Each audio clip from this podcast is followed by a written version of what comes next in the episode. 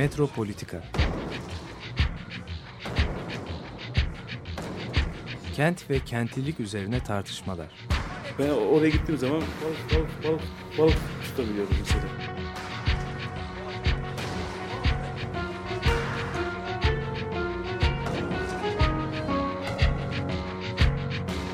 Hazırlayıp sunanlar Aysin Türkmen, Korhan Gümüş ve Murat Güvenç. Takusu yok yani. kolay kolay boşaltamadı. Yani elektrikçiler terk etmedi Perşembe Pazarı merkezinde. Ee, merhabalar efendim. Bir Metropolitika tekrar başlıyor. Bugün Murat Güvenç ile ben Korhan Gümüş birlikteyiz ve bugün e, istersen Murat iki Bienal e, üzerinde karşılaştırmalı olarak duralım. E, bu Bienaller hangileri? Bir tanesi senin de açılışına katıldığın Mayıs'ın zannedersem sonuna doğru 26'sında. 26'sında açılıp gene 25 Kasım'da kapanacak olan Venedik Mimarlık. Uluslararası Mimarlık Sergisi. Venedik Bienali Uluslararası 16. e, Uluslararası Mimarlık Sergisi. Bu herhalde Bienallerin Bienali. En kapsamlı Bienal. E, teması da Free Space. Şimdi bu e, Bienal ve burada bir de tabii Türkiye pavyonu açıldı. Vardiya isimli projeyle. Bunu da Açık Radyo'da e, Açık Mimarlık'ta işlendi. Canlı yayın yapıldı. Hatta e, ben de izledim. E, bir tarafta bu Venedik Bienali e, ve diğer tarafta da e, şeyde 22 Eylül'de açılacak olan 4 Kasım 22 Eylül arasında açık kalacak olan 4. İstanbul Tasarım Bienali. Bunu biz programda işlemiştik yani ilk tema açıklandığı zaman işlemiştik ama bugün farklı açılarıyla bu iki bienali karşılaştıralım diyorum ben. Bir tanesi e, bütçe meseleleri ve kamu ile ilişkiler meselesi. Evet. İkincisi buradaki kavramların çatılması meselesi. Yani çağdaşlık vesaire, modern sanat, contemporary işte bu e, günümüz e, şeyi, mimarisi, tasarımı, sanatı. Üçüncüsü de bu temsili kurumlar içinde yani bizim e, kamu düzeni içinde bu şeyin e, çağdaşlık meselesinin nasıl yer aldığını ve bu kavramın çatılmasındaki problemler yani bu ka- kavram nasıl anlamlandırılıyor e, ve bunun işte bir takım şeylerini okuya okumaya çalışmak. E, Şimdi bu kamu ile ilişkiler meselesi açısından tabii şey bütçe önemli bir işaret. Bütçenin nasıl kompoze olduğu, nasıl oluştuğu tabii çok önemli bir işaret aslında bakılırsa. Şimdi bir araştırmada yani bu bütçeler karşılaştırılmış. Bu arada ziyaretçi sayısı açısından tabii de bakmak lazım bienallere. Hani bütçe ve şey mesela küçük bir sergi yapılabilir. Buna ayrılacak bütçe başka bir şeydir. Ya da lokal bir bienal vardır e, bir Mardin Bienali'nin bütçesiyle İstanbul Bienali'nin bütçesini karşılaştırmak kolay değildir. Yani epey bir şey vardır. Çünkü etkinlik e, ve hacim farkı olabilir. Ancak ziyaretçi sayıları ve işte bu ilk ona giren bienaller falan diye bakıldığı zaman hani Venedik Bienali tabii ta 1895'lerden günümüze geldiği için e, çok hani kurumsallaşmış artık gerçekleşen bir dolu etkinlikle adeta hani Venedik'in ana faaliyet alanı haline gelmiş bir Bienal Vakfı tarafından yönetiliyor ve bunun bütçesi 20 milyon euroya yakın yani 20 milyon civarında seyrediyor bazen biraz aşağı düşüyor. Ee, bunun içinde de kamunun bir payı var yani bu kamu payı da işte yüzde otuzlar yüzde kırklar mertebesinde gerçekleşebiliyor. Buna benzer e, başka bir Bienal işte Sao Paulo Bienali var. İstanbul Bienali gibi önemli bir izleyici kitlesi olan. Bunun da bütçesi 10 milyon euro civarlarında geziniyor. E, ve e, burada da yani merkezi hükümetin çok önemli bir katkısı var. E, büyük bir kısmını yani yarısını merkezi hükümet e, karşılıyor. E, buna karşılık e, İstanbul Bienali'nin bütçesi onu da söyleyelim. Hani bunlarla mukayese edildiği zaman 3 milyonların altında. Ee, şimdi İstanbul Bienali aslında hacim olarak e, pek küçük sayılmıyor. Yani çok sayıda etkinlik gerçekleşiyor. Hele bazı bienallerde e, bayağı bir bienal havası oluyor yani. Bir Venedik Bienali gibi. Hani olmasa bile yani o çapta olmasa bile bayağı ciddi e, etkinlikler gerçekleşiyor İstanbul'da ve çok sayıda mekana yayılıyor. Bunun tabii ki yani bütçesinin de hani Sao Paulo'ya kadar falan hani bakarsak hani ona yakın olması gerekir diye düşünülüyor ama e, tabii bir takım fedakarlıklarla gerçekleşiyor. Bir kere yani gençler yapıyor. Biennale e, iş gücüne, emeğe bakarsak bu emeğin aslında tam da karşılığın ödenemediğini, e, telif hakları olsun, işte danışmanlıklar olsun bunların bir kısmının aslında gönüllü gerçekleştiğini, tanıtım faaliyetlerine birçok şeyin e, katkıda bulunduğunu açık radyoda dahil olmak üzere görüyoruz yayın kuruluşunun. Yani bu açıdan bakıldığında İstanbul Bienali aslında e, düşük bütçeyle gerçekleşen ama kaliteli bir etkinlik olarak öne çıkıyor. E, şimdi burada e, bu e, bütçe açısından nasıl hani politik sonuçlarına baktığımızda kamunun niye desteği yok? E, bu e, desteğin olmaması acaba e, şey mi? Bir sorun mu yoksa bir çözüm mü diye de bu soru sorulabilir. E, çünkü yani kamunun desteğinin olmamasını sanat kurumlarının yöneticileri aslında şöyle açıklıyorlar. E, biz e, bu şekilde bağımsızlığımızı korumuş oluyoruz. Kamudan yardım almadıklarını söylüyorlar ve bu şekilde e, kamudan da beklentilerinin sadece kolaylaştırıcı olması ya da bir engel çıkarmaması aslında doğrusunu söylemek gerekirse yani bunun içinde minnet duygularını ifade ediyorlar. Yani engel olmadığınız için e, gölge etmeyin. Hani başka bir ihsan istemez diye bir laf vardır. Biraz şey kaçıyor ama e, üzücü bir şey. Ama sanki böyle oluyor. E, kamu diğer taraftan kültür ve sanata destek vermiyor değil. Yani inanılmaz bütçeler var kamuda kültür ve sanat için. Hiç de öyle küçümsenecek Nitekim şeyler. şimdi son zamanlarda evet. alternatif bienallerde. Evet imkanlar da sunuluyor yani kamu imkanları da sunuluyor. Dolayısıyla buradaki mesele aslında bir çerçevelendirme meselesi. Yani çerçevelendirme kavramını şu manada kullanıyorum. Önceden koşulları belirlemek gibi bir durum. Şimdi buradan e, bu programın bir aşamasında şeye doğru geçebiliriz. Yani bu çerçevelendirme aslında toplumun diğer alanlarına, sistemin işleyişine nasıl yansıyor ve çeşitleniyor. Ama istersen ilk önce bu çerçevelendirmenin birinci şeyine dokunalım. Çağdaşlık ve gelenek. Çağdaş Hı. ve e, işte yani çağdaşlık kavramının ortaya çıkışı.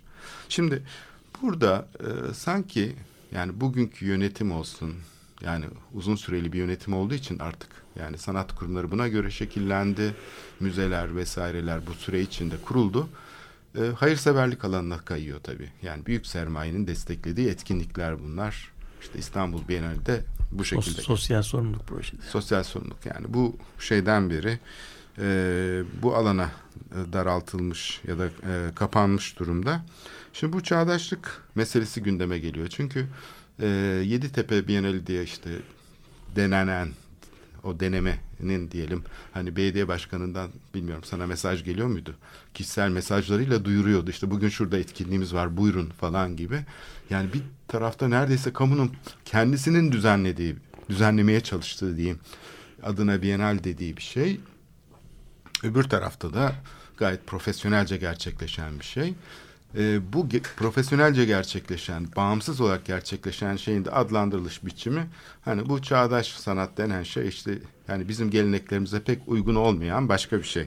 Şimdi bu çağdaşlık kavramının ortaya çıkışında zannedersem o dönemin koşullarında bir problem var. Bu historisizm dediğimiz hani tarihselci akımlar vesaire örtük olarak yani burada günümüz mimarisi, günümüz tasarımı, günümüz e, şeyi sanatı dediğimizde mesela Viole Leduc'e bakabiliriz.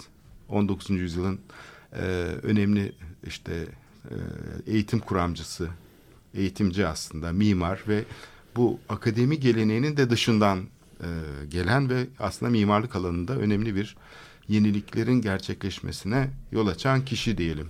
Viole Leduc'ün e, bu kitabında mesela bu Entretien sur l'Architecture isimli mimarlık üzerine konuşmalar diyeyim çevirelim bu yazılarının yer aldığı kitap. Bunun tıpkı basımında e, şey söylüyor.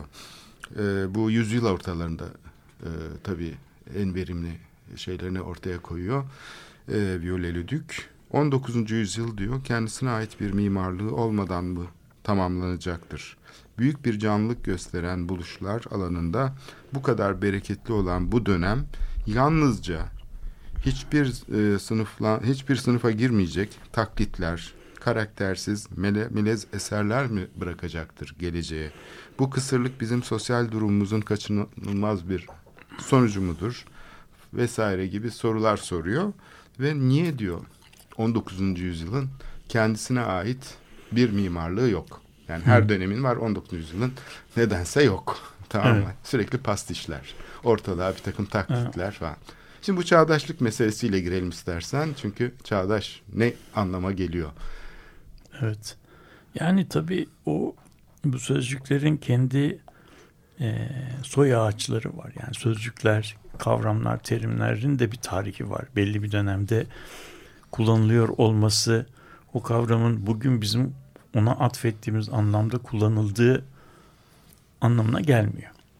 Burada e, demin senin söylediğin iki kavramın üzerinde belki durmak gerekiyor. Bir tanesi eski dönemde eskiden yani belki erken modernite ulus devletlerin kuruluş e, aşamasında işte 18. yüzyıl 17 sonu 18. yüzyılda ki metinlerde e, modern kavramı e, güncel, çağdaş, kontemporen anlamında eş anlamlıydı. Yani modernle modern ile çağdaşın bir eş anlamlı olduğu bir e, dönem var. Ama işte 19. yüzyılın sonundan sonra yani işte modernizm denen e, akımın artık bir devlet yönetme e, ve toplumu yeniden tasarlama projesine dönüştükten sonra modern kavramı ile çağdaş kavramı birbirinden böyle bir şekilde bir yol ayrımına geçiyorlar. Modernite denen e, kavram işte tıptan mimarlığa, yönetim bilimlerinden askerliğe yani belli bir dönemin anlayışının e, şeyi oluyor. E, nasıl betimleyicisi haline geliyor. Modern denildiği zaman artık çağdaşın bir eş anlamlısında değil de bir dönemin bir şeyleri yapma biçimine, tasar biçimine şey yapıyoruz. Şimdi öyle olduğu zaman da modern ile çağdaş arasındaki yani çağdaşın uzun süre yan yana giden e, çizgi Beraberliği. bir Evet. yerde ayrılıyor. Hı. Yani modern modern kelimesi artık e, modernitenin yapıp ettiğine, çağdaş ise güncel olan yapı. Şimdi güncel olan da e, modernle ilişkili olabilir ama olmayabilir de.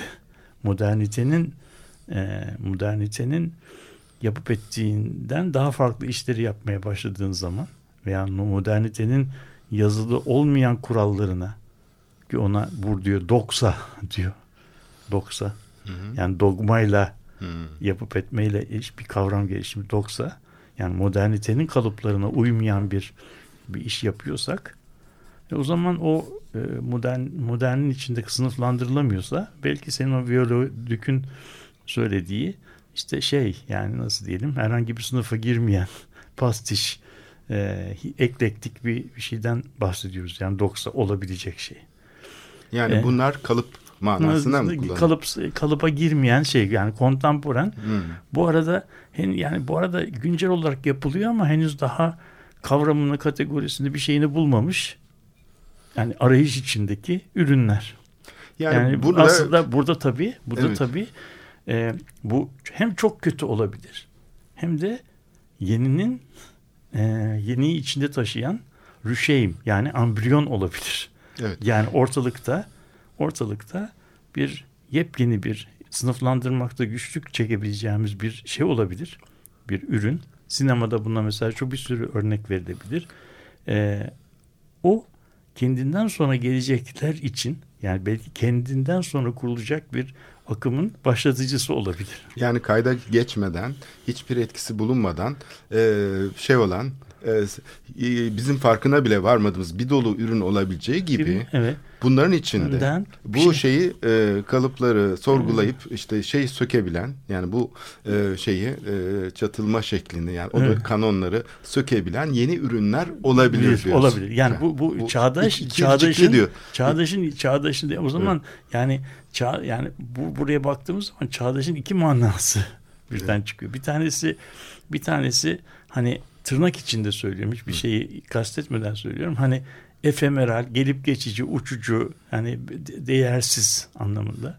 Öbürü de öbürü de kendinden sonraki bir büyük akımın başlatıcısı olabilecek yeni bir kodun kuruluşundan eee, şey yap- O yüzden çağdaşla modernin arasındaki bu gerilimli şey, gerilimli ilişki ve tarihsel gerilimli ilişkiyi çok iyi kavramak lazım. İkisini birbirine eee, eş anlamlı kullanmamak lazım. Bugünkü modern, yani moderniteye atıf yapan modern sanat ile çağdaş sanat arasında böyle bir şey görüyorum. İkinci söyleyeceğim şey, eğer biz önceden a priori olarak hani hangisinin Osmanlıca söyleyelim jenerik, velut, doğurgan e, bir paradigma kurucu, bir okul başlatıcı hangisinin ise gelip geçici, uçucu e, olduğu konusunda bir a priori bilgiye sahip değilsek şeyi çağdaşı peşinen e, reddetmemizin bir e, dayanağı yok. Bu dayanak ancak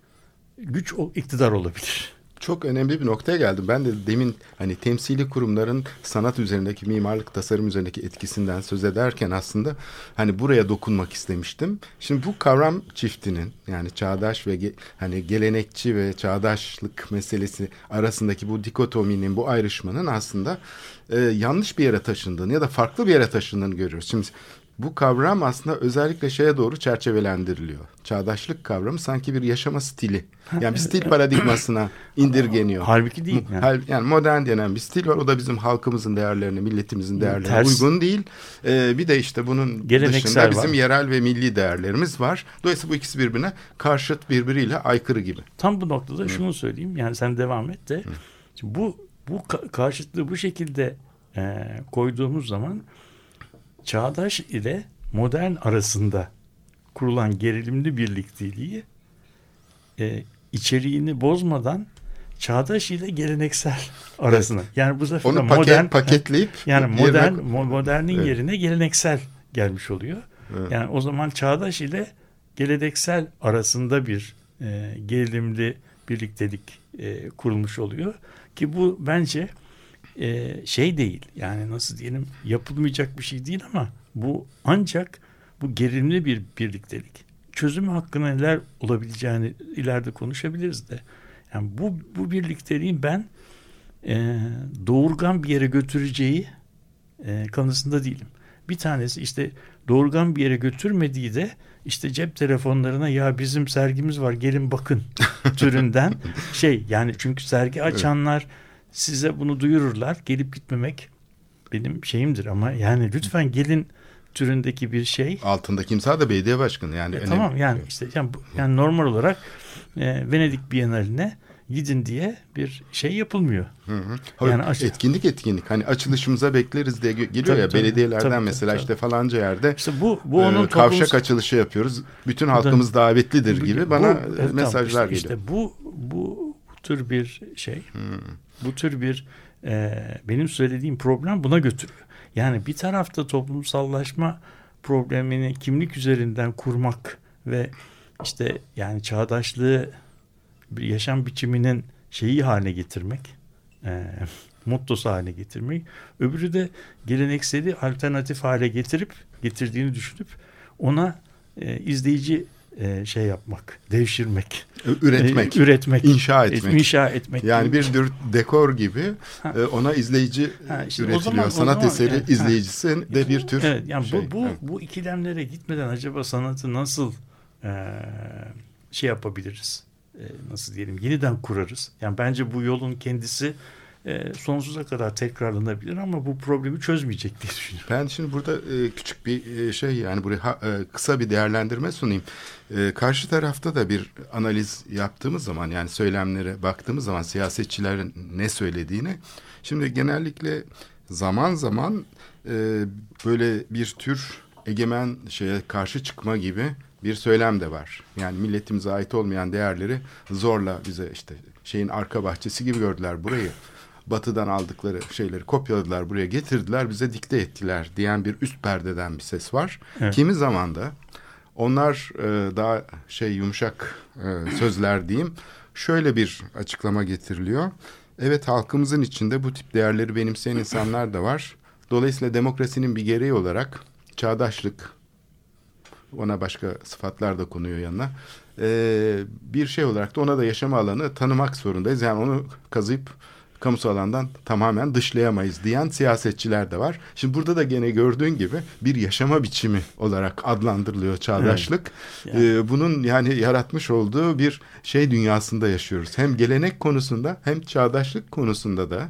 Yani toplumun farklı yaşam tarzları var. Bu yaşam tarzlarının bir yansıması olarak sanat var, mimarlık var. Biz bunları hoş görelim. Bunları hoş görelim. Kamu anlayışı. Yani kamu böyle bir şey Yani haline biz, geliyor. biz bunları ortadan kaldırmayalım. Bunlar onlar da bir yerde bulunsunlar tipinde bir şey var. Yani şimdi Ama tabii- bu kabul de görüyor. Yani dikkat edersen bu tek taraflı bir söylem değil. Bu Değil. çerçevelendirme sadece siyasetçi tarafından değil. Aslında karşı tarafta bizim yaşam değerlerimizi temsil eden yapıyı yıktınız. İşte AKM konusunda.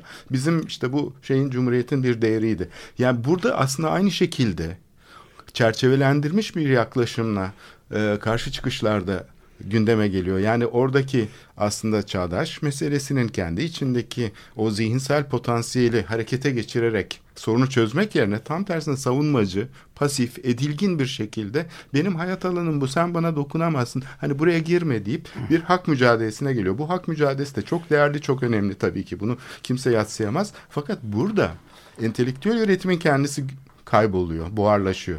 işte tabii Temsile burada- indirgeniyor çünkü. Yani tam benim alanım değil ama buradaki kişisel görüşümü şöyle e, söyleyeyim. Yani burada Bienal konuşuyoruz. Yani Bienal'in kentle ilişkisini değil de bu kavramın kendi içindeki şeyi konuşuyoruz. Bir tanesi şu.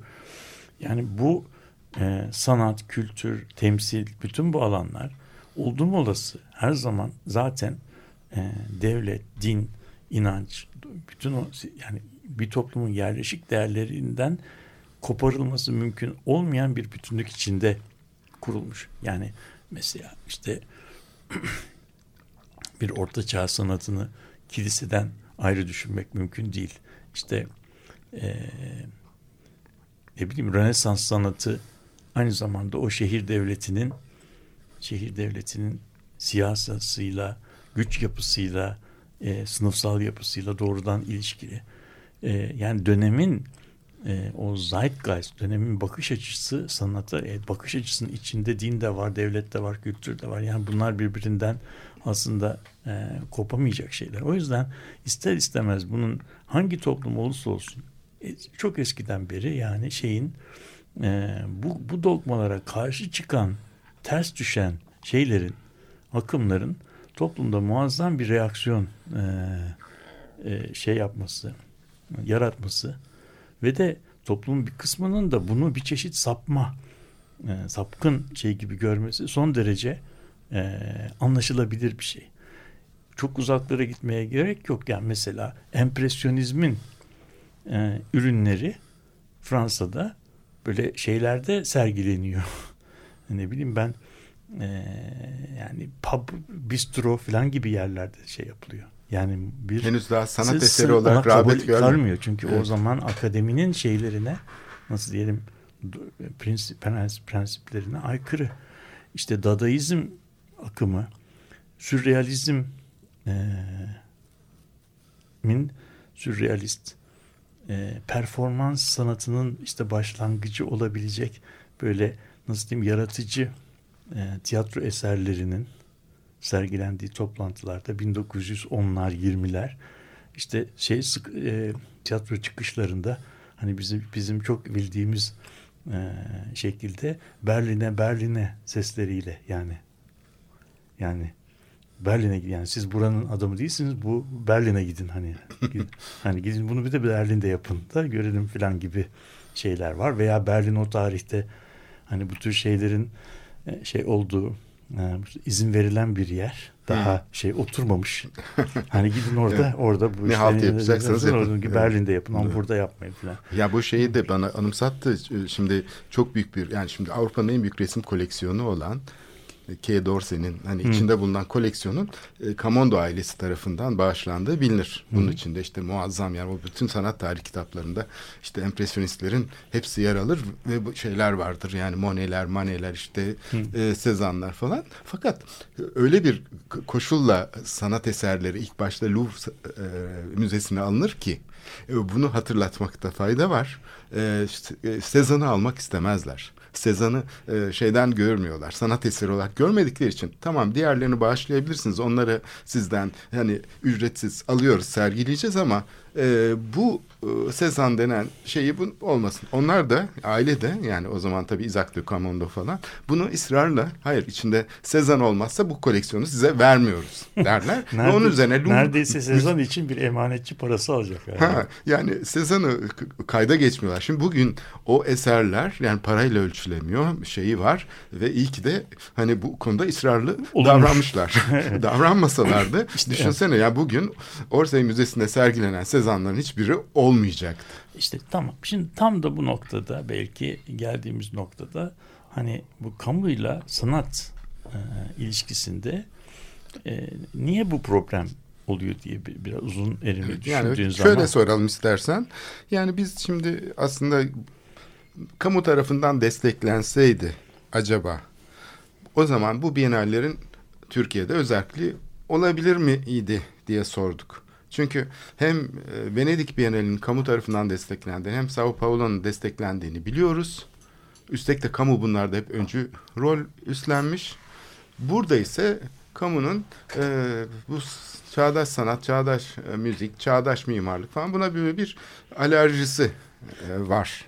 Ama Evet. bak bu, bu tamam bu soru güzel ama bu soruyu böyle bu şekilde sorduğumuz zaman e, zannediyorum bu programın Kültürel kısa zamanı kodlar. içerisinde çıkamayız. Çünkü kamu dediğimiz şey Evet. Venedik'te başka, İstanbul'da başka, işte Sao Paulo'da Evet. başka bir şey. Niye başka? Çünkü şeyin yani Venedik'te, Sao Paulo'da bunlar aslında federal veya bölgesel devletler. Venedik, Veneto denen bölgenin bir şehri ve o Veneto denen bölge Lombardiya işte bir e, gibi işte Kuzey İtalya'daki başka e, bölgeler gibi merkezi hükümetle daha farklı bir ilişki içerisinde. Yani orada oradaki bu bölgeler aslında kültürel politika alanında, eğitim alanında bazı özelliklere sahipler, bütçelere sahipler. İspanya'da böyle. İspanya'da da böyle. Evet, E şimdi burada Barcelona. burada burada böyle bir yerel özelliğin olmadığı bir yerle bunu tam karşılaştırdığımız zaman kamuyla şey ilişkisi tam onu başka programlarda Tabii ki, tartışmak evet. tartışmak lazım. Tabii, bayağı. buradaki buradaki problem buradaki problem kamunun hangi terimlerle destek olduğu önemli. Kamunun desteği tamam. Yani kamu kamu desteği hiçbir zaman e, şeysiz böyle e, nasıl koşulsuz bir destek değil. Yani alın parayı ne yaparsanız Tabii yapın. ki olama- Olmaz- olmaması da olmaması da gerekiyor. Çünkü kamu kamu para kamu para. Ama şimdi buradaki şeyin ya buradaki e, ölçüt e, ne olmalıdır?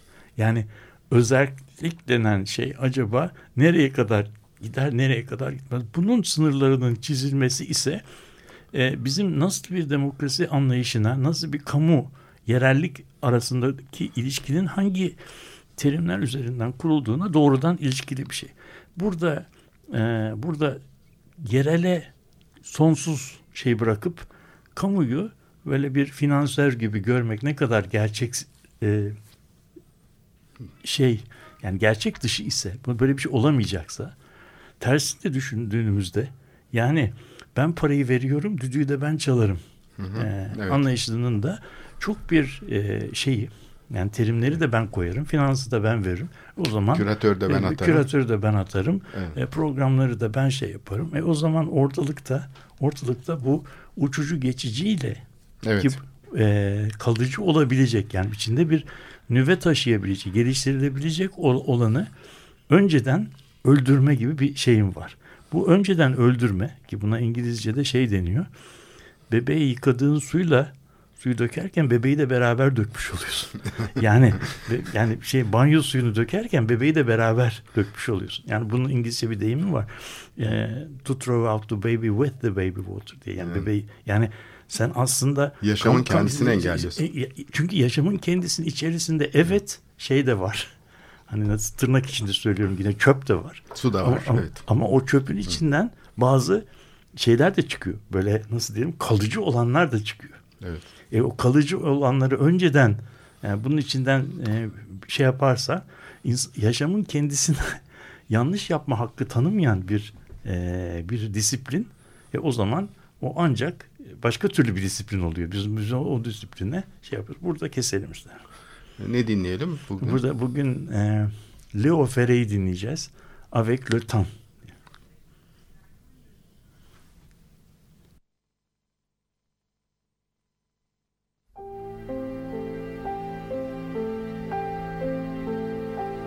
Avec le temps,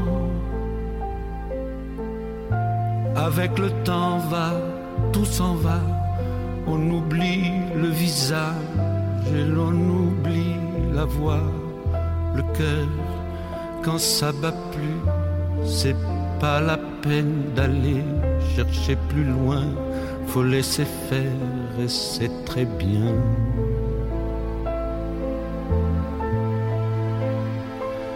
Avec le temps,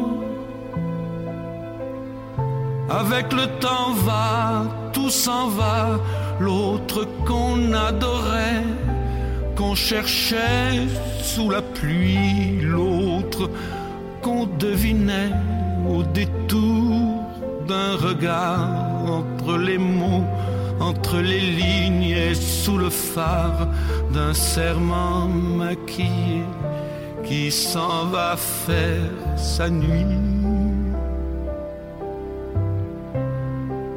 avec le temps.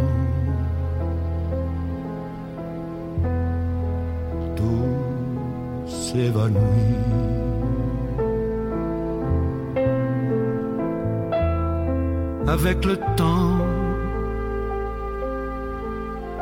avec le temps va, tout s'en va, même les plus chouettes souvenirs s'atteignent de ses gueules à la galerie farfouille dans les rayons de la mort le samedi soir quand la tendresse s'en va toute seule.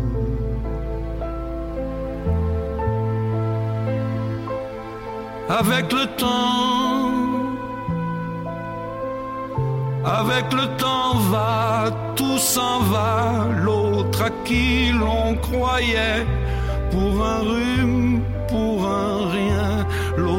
à qui l'on donnait du vent et des bijoux pour qui l'on eût vendu son âme pour quelques sous, devant quoi l'on se traînait comme traînent les chiens. Avec le temps,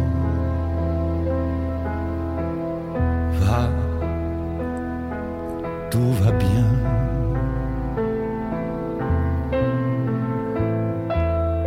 avec le temps. Avec le temps va, tout s'en va, on oublie les passions et l'on oublie les voix qui vous disaient tout bas les mots pauvres gens. Ne rentre pas trop tard, surtout ne prends pas froid.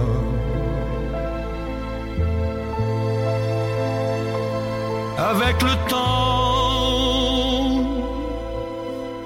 Avec le temps va, tout s'en va, et l'on se sent blanchi comme un cheval fourbu, et l'on se sent glacé dans un lit de hasard, et l'on se sent tout seul peut-être, mais peinard, et l'on se sent floué par les années perdues.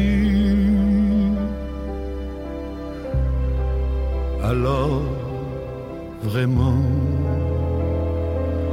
avec le temps, on n'aime plus.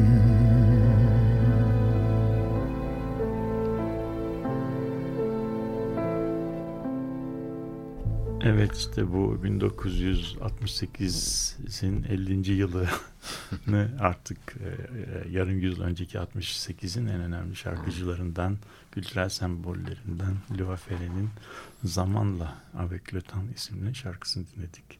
Biraz zamanla her şeyin gelip geçtiğini ve yeni anlamlar kazandığını anlatan bir uzun bir şiirdi yani. Peki Evet şimdi temalara bakalım. Hani evet. free space aslında bizim demin eksik olduğunu yani çağdaşlık meselesinin aslında sanki bir şekilde günümüze taşınırken eksik bırakılan bir tarafını tamamlıyor gibi. Ee, özgürlük meselesi. Yani bütün bu kültürel kodlar alanına taşınan çatışmacı kalıplar altında ister modern olsun ister gelenek üzerinden olsun bunun üzerinden bize o dayatılan kalıpları iktidar veya şey tarafından herhangi bir güç tarafından buna karşılık bir özgürlüğün, mimarlığın keşifçiliğinden söz ediyor. Evet, tamam. Mimarlık her koşulda diyor. İsterse ticari işler olsun, isterse her türlü felaket olsun, her şeyin içinde mimarlık iş görebilir diyor. Yani mimarlık illa da işte ya burada politika kötü, işte burada iktidar şey oldu, işte bizim ne değil, mimarlık hala işe yarayabilir diyor. Ben bu bunu çok çok değerli buluyorum. Bu e, buradaki bu e, açınımı yani e, özgürlük meselesinin gündeme gelmesini tam da kamusal şeyin alanın şeyini şey yapıyor. Diğer taraftan İstanbul Tasarım Bienali de e, tasarımın kendisine dönüp bakmamız gerekir diyor. Okullar okulu temasında. Yani tasarım eğitiminin kendisine bakmamız gerekiyor. Tasarımın işlevine bakmamız gerekir derken sanki gene burada da tasarım kendisinin bir potansiyeli olduğunu, bir dönüştürücü imkan sağladığını söylüyor. Yani bir olumluluk var burada. Bir yapacak bir şeyi var tasarımcının diyor. Yani evet. bu işlevi görebilir diyor. Evet. Her alanda yani planlama konusu da olabilir, tasarımda olur, mimarlık da olur. Yani burada önemli olan bu düşünce alanının, bu düşünümselliğin bir potansiyelinin olduğunu neoliberal e, koşullarda bu toplum tasarlama ideallerinin geri plana çekilip bir tür şeyi felç ettiği işte bu demin göz, gördüğümüz kültürel kodlamalarla felç ettiği bir dönemde hala sanat ve tasarım iş görebilir diyen e, bir bienal çerçevesiyle karşı karşıyayız. Bence bence bu yani bir iki üç noktaya işaret etmek istiyorum. Bir tanesi bu beyin bienal kavramları. Yani bunlar genellikle e, ister okullar okulu olsun, isterse free space olsun genellikle iç gerilimi yüksek kavramlar seçiliyor.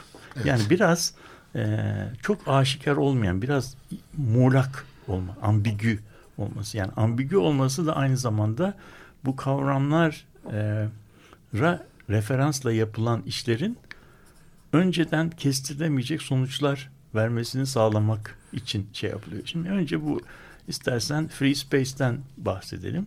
Bu özgürlük kavramı kavramı böyle mekansal olarak falan düşündüğümüz zaman bize böyle kuşlar kadar özgür gibi bir kavram vardır. Kuşlar yani havada kuşlar. Şimdi aynı zamanda bu, bu kuşların özgürlüğü konusunda mesela Bob Dylan'ın bir şiirinde bir mısra var hiç aklımdan gitmez. Kuşlar gökyüzünün zincirlerinden azade midirler diyor. Yani kuşlar acaba bizim özgür. sandığımız kadar özgür müdürler? Almanca'da Almanca'da şehir havası özgürlük verir diye bir kavram var. Şimdi bu, bu kavramın orta çağ şehirlerini düşünürsen şehir nedir orta çağda? Bütün böyle bir ovaların hep geniş bir alanın ortasında duvarlarla çevrili işte bir buçuk kilometre çapında bir şeyin içerisinde cereyan eden bir çeşit hapishane aslında. Duvarlarla yani, duvar, çevrili. Evet. Duvar yani ve insanlar o özgür olunan yerde yaşamaktansa o hapishaneye girmeyi özgürlük şey yapıyor. Ve ancak ayrıcalıklı olanlar o hapishane içerisinde olabiliyorlar. Çünkü şehrin havası özgürlüğü orada veriliyor. Dışarıda özgürlük olunamıyor. Yani Almanca'daki Stadt, Luft, Macht, Frei yani şehrin havası özgürlük getirir kavramı aslında e, böyle bizim harcı alem bir özgürlükten çok koşulları belirtilmiş, belirlenmiş ve de başka türlü e, tanımlanmış bir özgürlüğe işaret ediyor ve bu özgürlük aslında şey bir özgürlük yani bir boşluk değil e, herhangi bir şeyin olabileceği bir tanımsızlık değil. Bu bir müthiş bir tanım içeriyor. Ve aslında bu, bu tür bir özgürlük, tasarımdaki özgürlük veya bir yaşantıdaki özgürlük, şehrin getirdiği özgürlük e, toplumsal olarak karşılıklı olarak tanınmış. Yani bir uzlaşıya, oydaşmaya, konsensüse dayanan bir şey. Ben senin bazı şeyler yapabileceğin konusundaki e, ben yapabileceğini hoşuma gitmese de teslim ediyorum. Sen de benim bazı şeylerini teslim ediyorsun. Bu uzun bir süreç içerisinde bu alanda bir denge oluşuyor. O denge üzerinde kimin neyi nasıl yapabileceği konusunda bir takım kurallar konuyor. Ve bu kurallar içerisinde bu kurallar her şeyi öldürücü değil. Bazı şeylere de e, imkan verici kurallar oluyor. Yani bazı şeyleri düzenliyor, bazı şeyleri de açık bırakıyor. Ucunu açık. Her şeyi belirlemiyor. Her şeyi belirlemiyor olması da o sistemin kendi içinde evrilmesine e, izin veriyor. Şimdi free space ile ilgili olan e, yani ben e, Türkiye pavyonunun seçici kurulundaydım. Oradaki pavyonları da zaman el, veriş, el verdiği kadarıyla gezdim. E, etkilendiğim çok önemli şeyler vardı. Bazılarında yani mesela bazı e, pavyonlarda bazı o Cordelia'daki yapılan e, e, şeyin seç yani küratörün seçtiği e, işlerde bu benim söylediğim bu free space'in bu özelliğine değinen işler vardı. Bir tanesi acaba bir kamu alanı ne yapılırsa özgür olur. Yani orada bu yani binalardan temizleyelim, sağını solunu boşaltalım. Böyle geniş bir alan olsun. İnsanlar canlarının istediğini yapsınların bu free space olmadığını yani tanımsız bir Boş, alanın boşluk. Bo, boşluk bir alanın yani yıkalım etrafını boşaltalım ve bu alan bu alanda bir insanların kendilerini yapabilecekleri özgür bir yer. Bunun olmadığını yani bu bu anlama gelmediğini, gelmeyebileceğini şeyi e, yani e, bu özgürlük alanının aslında toplumca tanımlanmış çerçevelerde gerçekleşebileceğini söylüyor. Yani sadece o özgürlüğün alanın, o özgür alanın kendisinin değil, tanımlanma biçiminin özgürlüğü. Ee, yani nasıl bir konsensüs İçindeki üzerinde, bir boşluk olarak yani, özgürlük değil. değil. Aslında o yaratıcı sürecin kendisinin özgürlüğünden söz ediyor. Yani burada demek ki bir kapasite, tasarıma bir evet. kapasite tanıyor. Yani üründen çok, evet, üründen anladım. çok sürece, sürece üründen evet. çok üzerindeki uzlaşıya yani o da o da bir süreç. Bu çok önemli. Yani, yani sonuçlara bakarak bir özgürlük değil, süreci yapılandıran bir özgürlükten söz ediyorsun ki bu yani evet. tasarım şeyinin e, süreç odaklı tasarım evet, meselesinin ana felsefesi. Bu biz bunu reddettiğimiz zaman ki sabah birinci kısımda tartıştığımız şey yani e, bu tasarımdaki özgürlüğü ve özgünlüğü e, ürün odaklı nihai ürün odaklı baktığımız zaman benim söylediğim gibi e, şeyi yaratıcılığı, buluşçuluğu öldüren ve demin söylediğim gibi bebek suyuyla beraber bebeği de e, e, lavaboya döken bir iş yapmış oluyoruz. Bunun tersi tersi ise riskli bir iş. Riskli. Çünkü onun içerisinde de bu sefer e, uçucu kalıcıyla uçucu kalıcıyla e, uçucuyla kalıcı olanı ayırmanın a priori ayırmanın imkanı yok. Bunu kim yapacak? Bunu aslında zaman yapıyor. Zaman evet. yapıyor. Onun için de ben şeyde e, arada bu avec le temps yani zamanın e, hakemliğine başvurmanın çok yararlı olacağını düşünmüştüm. Çünkü yani 1966'da Antonioni'nin Blow Up filmini yaptığında bu filmin bir kült film olacağına dair hiçbir emare yok. Ama Antonioni'nin Blow Up filmi kendinden sonra gelebilecek bütün postmodern e, nasıl diyelim bir sanat anlayışının neyini içeriyor? E, bütün rüşeym halindeki şeyleri yani gerçekliğin aslında toplum tarafından kurulduğu e, adlandırıldığı mesajını o film veriyor. Ve o yüzden kendinden sonra geleceklerin bir şekilde tohumlarını içinde taşıyor ve o yüzden de çok önemli bir film. Ama biz onu e, biz onu önceden ya bu filmin sonunda anlaşılmıyor burada pandomimciler var pandomimciler tenis oynuyor falan gibi böyle hani şeye indir indir gelsek sahnelerin e, konvansiyonel sinema diline uy- uygun olup olmadığına indirgersek e, belki de o filmi e, doğmadan e, şey yapmış olacaktık. E, katletmiş olacaktık. Şimdi o yüzden bu şeyde yani özgürlük alanının ve kalıcılığın belirlenmesinde e, izin verici ama anarşik olmayan bir şeye, bir çerçeveye Evet. ihtiyaç var. Bunu nasıl yapıyor? Yani bunun kontrol dışına çıkması ve yani birisinin fantezileri finanse etmesi sonsuza kadar. Ama onun haricinde bunun zıttı da e, bir takım şeylerin, kodların sadece o kodların temsiline izin verilmesi arasındaki bir gerilimli alandan bahsediyoruz. Evet okullar okulu aslında bu deneyimleri şey yapan da bir bienal inceleyen diyeyim ya da bunlarla bir, bir bağlantı kurmayı öneren bir bienal. E, bu şimdi yani bu ilk başta konuştuğumuz kültürel kodlar üzerinden okunmasını yarattığı sorun yani bu sürecin okunamamasına yol açan sorunu aslında pekala sadece kamu değil özel sektör için de söyleyebiliriz. Yani şunu düşünelim 80'li yılların ortalarına kadar hani Türkiye'deki mesela özel sektörün e, içinde ürün geliştirme faaliyetleri, tasarım faaliyetleri aslında kurumsal bürokrasileriyle örtüşüyordu. Yani söz gelimi bir ürünü üre- üretecek e, firma diyelim ki sanayi kuruluşu bu ürünü doğrudan doğruya işte genel müdürün odasına taşınıyordu. Genel müdürün orta, e, odasında masanın üstüne konuyordu ya da işte ta- şey yapılıyordu. Genel müdür şöyle karar veriyordu. Şu renk olsun, şurada şey olsun, burada bilmem nesi. Ama öyle bir hiyerarşik bir düzen içinde geliştiriliyordu ki ürünler. Bunun içinde kalıp atölyesi şefinden ki tasarımcılara o zaman şöyle bakılıyordu. Yani kalıpların, bizim kalıpların ön çizimini yapan kişiler de bakılıyordu. Öyle adlandırılıyordu. Yani onların ayrı bir rolde olduğunu kimse fark etmiyordu. Ama onun üzerine personel müdür de karışabiliyordu. Çünkü personel müdür de diyordu ki mesela ürüne şu kulpu taktığınız zaman şu bardağa o zaman işte iki işçi daha çalışacak. Onun için onu yapmayın falan diyebiliyordu. Ya da muhasebe müdürü karışıyordu. Ya da onun üstündeki teknik genel müdür yardımcısı karışıyordu. Onun üstündeki genel müdür karışıyordu falan. Yani şimdi böyle bir düzen içinde gerçekleşiyordu. Ürün geliştirme şey. Ne oldu? 80'li yılların sonunda 90'lı yıllara doğru rekabet ortamına girmesiyle birlikte Türkiye'nin ürün geliştirme- ürün geliştirme ayrıştığı şeyden, kurumsal bürokrasilerden ve ayrı bir kodlayıcı.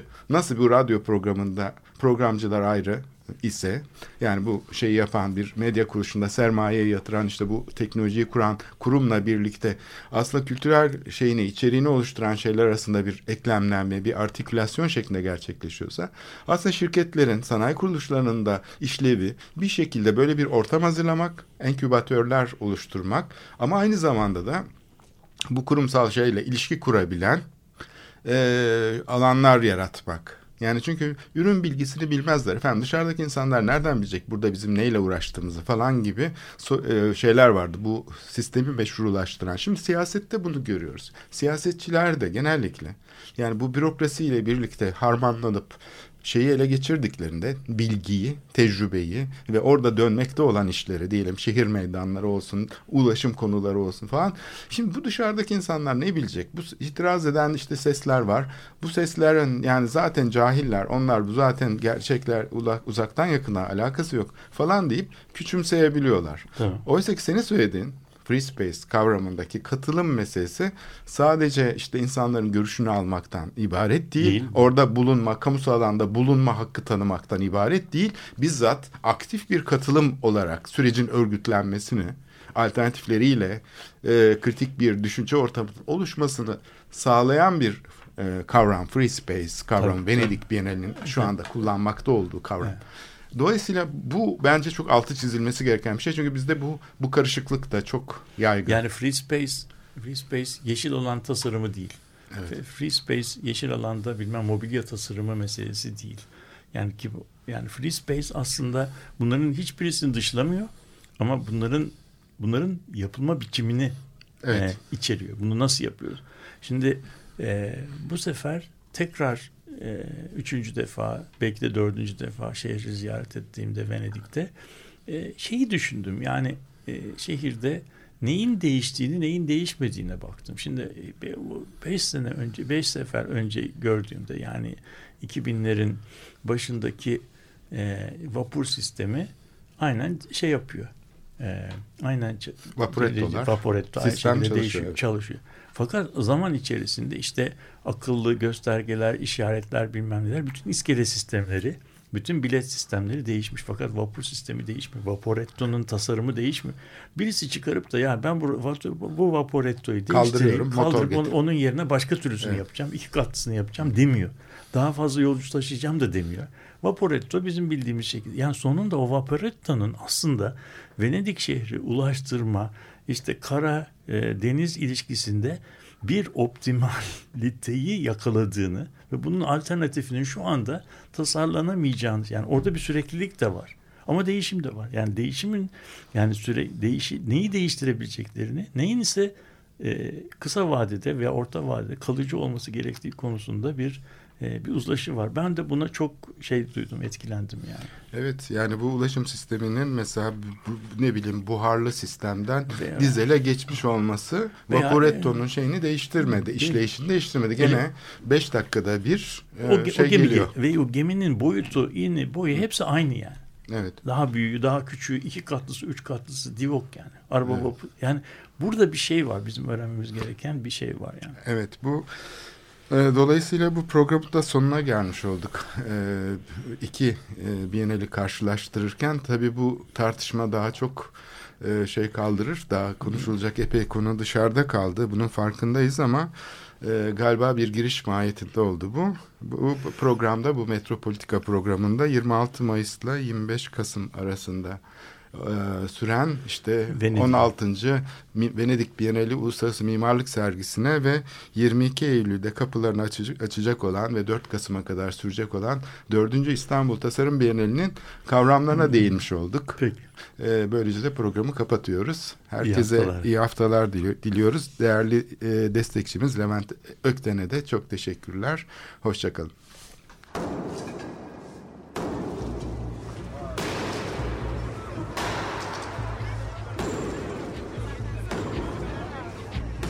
Metropolitika Kent ve kentlilik üzerine tartışmalar. Ben oraya gittiğim zaman balık balık balık balık tutabiliyordum mesela.